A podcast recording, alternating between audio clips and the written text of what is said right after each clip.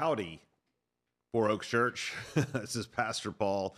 It's been such a long time since we've done this together, this pastoral devotional. I kind of forgot what to say, and I'm trying to get my mouth moving, my lips working, the words coming out. But hey, if we don't know each other, I'm Pastor Paul, lead pastor here at Four Oaks Cullarn. And if you're watching this or listening to this, this is what we call our Monday through Friday Four Oaks Pastoral Devotionals. This is where I take 10 or 15 minutes Monday through Friday, and we look at a passage of Scripture. And this journey through the week is not hodgepodge. I'm not just picking topics out of midair. We're not just sort of kind of hopping here, hopping there, depending on what the whim is. We're actually tracking with the sermon series that we've been preaching through on Sunday mornings at Four Oaks. That's through the Gospel of Matthew. And so what we do here is we take the passage that we're going to be preaching on for that upcoming Sunday, and we spend 5 days unpacking it together. And there's a few reasons we do this. Number one, I just have to, selfishly, this is just super helpful for me, right? To get into the text I'm going to be preaching on early in the week, to be digesting it, processing it with you. It's a form of accountability, but it also is great in terms of feedback, because oftentimes you guys will have, you'll shoot a text or an email and say, hey, I have a question about this or a question about that. It's super helpful for me. Secondly, I hope it's helpful for you, because as you're getting a glimpse into how I approach a passage, unpack a passage, prepare to preach a passage, you sort of see how the theological sausage gets made, right? And how these things come together. And so, Lord willing, by us taking this journey together of interpreting the text before us, it gives you some tools to be a student of the Word of God for yourself, and kind of this idea of transferable concepts. And that's a great call for us, right? As we embark on the new year, to be students of the Word, to be fed on the Word, to be nourished by the Word. So that's what we aim to do. All right. Now, in the more micro level, we are at the end of Matthew chapter 14, on into Matthew 15, and let me read the text that is going to be the text we focus on this week. And then I'll explain kind of what we're going to do today, and then what we'll do on subsequent days. Okay, so let me read the text for us. It's a bit longer, not too long, but a bit longer. Matthew 14, let's begin at verse 34. And when they had crossed over, they came to land at Gennesaret. And when the men of that place recognized him, they sent around to all that region and brought to him all who were sick, and implored him that they might only touch the fringe of his garment. And as many as touched it were made well. Then Pharisees and scribes came to Jesus from Jerusalem and said, "Why do your disciples break the tradition of the elders? For they do not wash their hands when they eat." He answered them, "And why do you break the commandment of God for the sake of your tradition? For God commanded, 'Honor your father and your mother,' and 'Whoever reviles father or mother must surely die.' But you say, 'If anyone tells his father or his mother, "What would you have gained from me as given to God?" he need not honor his father." So for the sake of your tradition, you have made void the word of God, you hypocrites. Well did Isaiah prophesy of you when he said, "This people honors me with their lips, but their heart is far from me. In vain do they worship me, teaching as doctrine the commandments of men." And he called the people to him and said to them, "Hear and understand, it is not what goes into the mouth that defiles a person, but what comes out of the mouth. This defiles a person." Then the disciples came and said to him, "Do you know that the Pharisees were offended when they heard this saying?" He answered, "Every plant that my heavenly Father has not planted will be rooted up. Let them alone. They are blind guides. And if the blind lead the blind, both will fall into a pit." But Peter said to him, "Explain the parable to us." He said, "Are you also still without understanding? Do you not see that whatever goes into the mouth passes into the stomach and is expelled? But what comes out of the mouth proceeds from the heart, and this defiles a person. For out of the heart come evil thoughts, murder, adultery, sexual immorality, theft, false witness, slander. These are what defile a person. But to eat with unwashed hands does not defile anyone. Okay, so what we typically do is we want to zoom out and look at the very big picture, the context of what is happening. Now, we've spent previous times going over the central theme of Matthew, which, of course, is Matthew marshaling evidence to prove that Jesus is the Christ, that he's God's long-awaited anointed Messiah. He is the sovereign king, and he's marshaling evidence in that way. And what we've seen as we've come out of Matthew 14 is that Moses has presented two key pieces of evidence, right? The feeding of the 5,000, Jesus walking on water, which are meant to show us that Jesus is a greater Moses, right? He's the fulfillment of all that Moses prophesied, because he takes two miracles that Moses was involved in, that is the parting of the Red Sea and the manna in the wilderness of the children of God. And he blows those out of the water and replicates those in a way that even Moses didn't do. Jesus didn't part the water. He walked on the water. Moses did not make the bread come down from heaven, but Jesus actually creates bread. So as you can imagine, the popularity of Jesus at this point in his ministry is rising, okay? It's increasing. And in fact, it tells us in John 6 that after these miracles that they tried to make him king.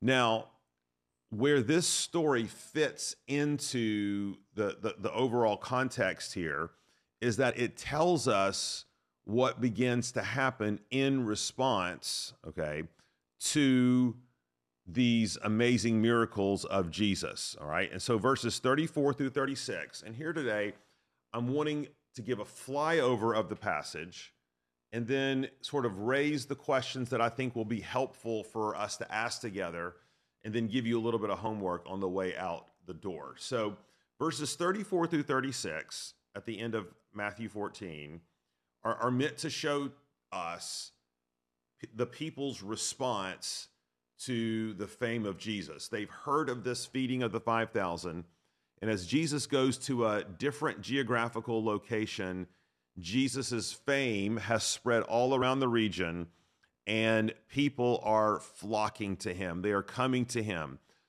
His power is so great that if they only touch the hem of his garment, they are healed. And we have to recognize that this is extraordinary, right? Israel has never seen anything like this, all right?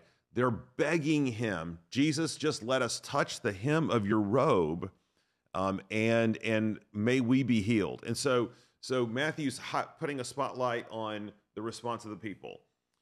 But then Matthew 15 then puts the response on the religious leaders. And look at Matthew 15:1.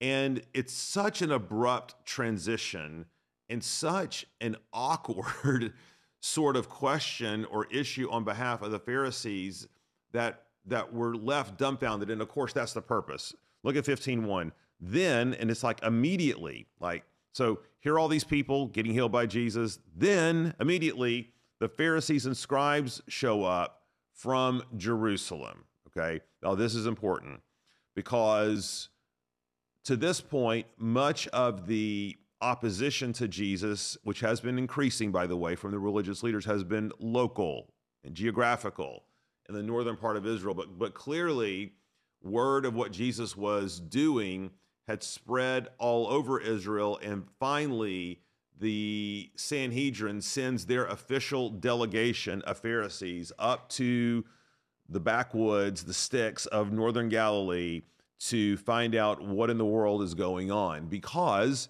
they have heard that Jesus is breaking Torah. Jesus is breaking the law. Jesus is teaching the people to break the law. And of course, if that's true, that's a serious issue indeed. But when we hear the issue that they have brought to Jesus, we're sort of dumbfounded. So here are all these amazing things happening, right? And then in verse 2, here's their concern for Jesus. Why do your disciples break the tradition of the elders? For they do not wash their hands when they eat. I mean, it's like if you're a parent and your child comes home and says, I've got straight A's. And what a moment of celebration and miraculous result that would be, right? But you immediately say, tie your shoe. Why don't you tie your shoe? Can't you keep your shoes tied? It would just be completely incongruent, right? And to what's happening. And that's the sense here. Jesus is pouring out supernatural healing on the people. They're concerned because their disciples aren't washing their hands. And to be fair to the Pharisees, this wasn't just about hygiene for them. This was clearly about some sort of ritual cleansing. And so they have brought this issue to the table.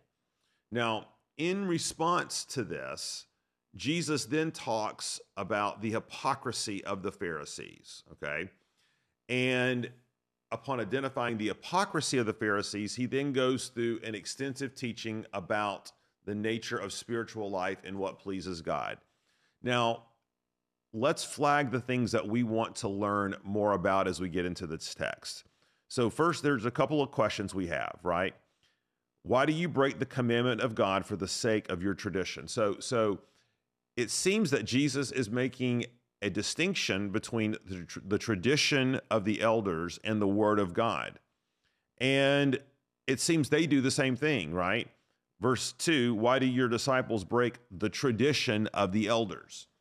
And so what the first thing we want to ask is that, was there a difference between the word of God and the tradition of the elders? Were they one and the same? Do they overlap? Were they different? Because Jesus seems to treat this as not a violation of the command of God, right? But as something that merely breaks one of their traditions. Now, Jesus in verse 4 quotes the Old Testament, right? But then he says, you actually, guys, don't obey the written word for the sake of this other tradition that you do. And here it says, if anyone tells his mother or father, what would you have gained from me is given to God, he need not honor his father. The Pharisees were doing something to, not only were they adding something to the law, but they were neglecting something in the law. And we want to go find out what those things were. Then we have this quotation from Isaiah and then this teaching about what pleases God and doesn't please God, okay? So this is kind of the scope of the passage. And at this point in time, as we're looking at a text like this, we want to bring all the questions that we have, right? We want to put them all on the table. We certainly want to observe what we're watching, but we want to bring our questions. And we want to ask the word of God, tell me more. Lord, tell me more. So just here's a list of questions that I would encourage you to go explore between now and tomorrow. And I'm going to do the same.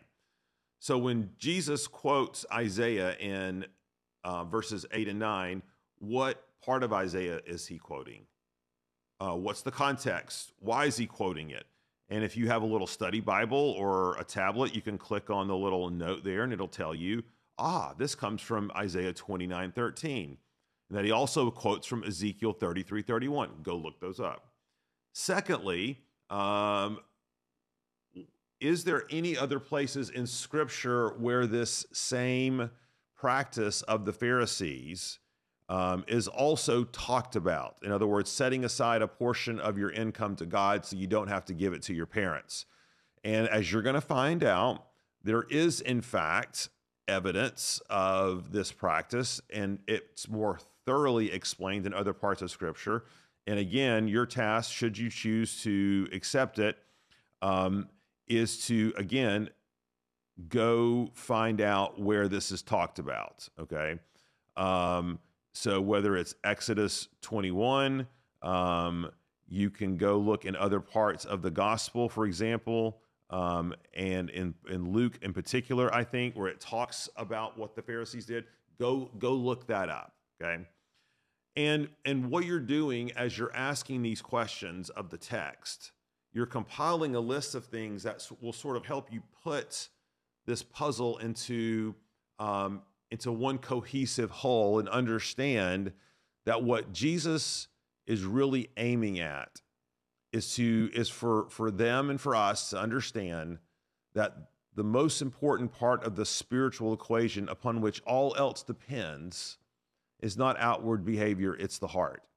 Now, outward behavior is important, but it won't do to simply run after the outward behavior, the reforms, without addressing the inward heart that produces the action. What a great word for us as we embark on this new year, right?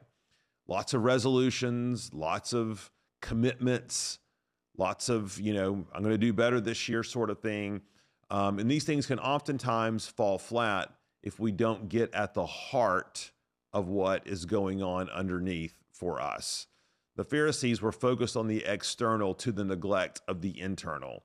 And because of that, they completely missed God, which is why we should pray today, God, show me my need for you, work in the depths of my heart to expose things. And as you expose them, let me bring them to you to confess and to turn and to find grace and mercy. Okay, we'll pick up this passage tomorrow. It's going to be a great week. It's great to be back with you all. Let's pray. Lord, man looks on outward appearance, but you look on the heart. And so, Lord, we pray that you would do your major work of grace in the intricacies of our hearts, and that in doing so, you would conform us to the image of your Son. So, Lord, we ask for his help today. In Jesus' name we pray. Amen. Thanks, everybody. See you tomorrow.